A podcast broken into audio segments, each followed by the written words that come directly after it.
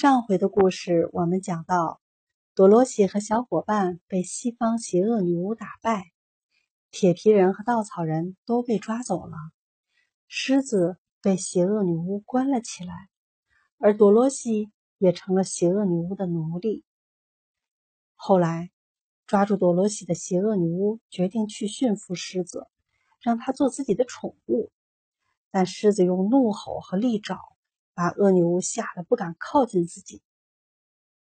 每当夜里，这个邪恶女巫熟睡了，多罗西便从碗橱里为她带着食物来。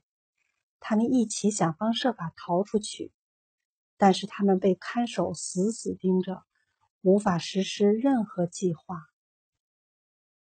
每天，多罗西都辛苦的工作，但是他发现了一个关于邪恶女巫的秘密。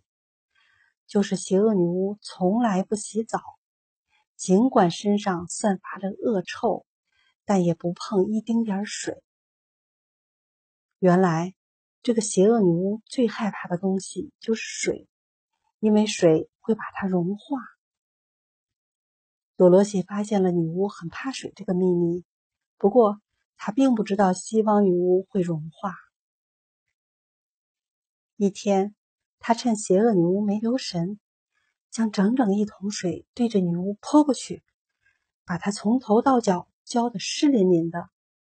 女巫立刻发出恐惧的叫声：“啊！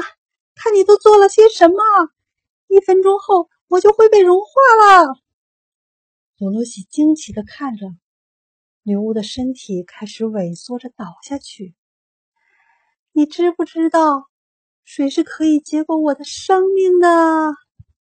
邪恶女巫在哀哀哭泣的无望声中说：“当然不知道，我怎么能够知道？天哪！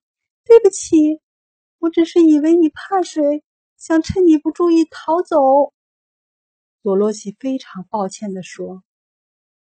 邪恶女巫没来得及说什么。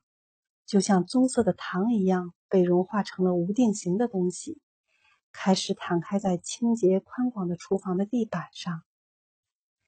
多罗西赶紧跑出去到院子里，告诉狮子发生的一切。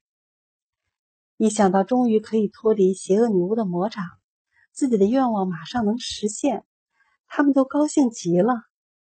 带着激动的心情，多罗西和狮子。救出了被困住的铁皮人和稻草人，回到了绿宝石城。他们要让大魔法师兑现诺言了。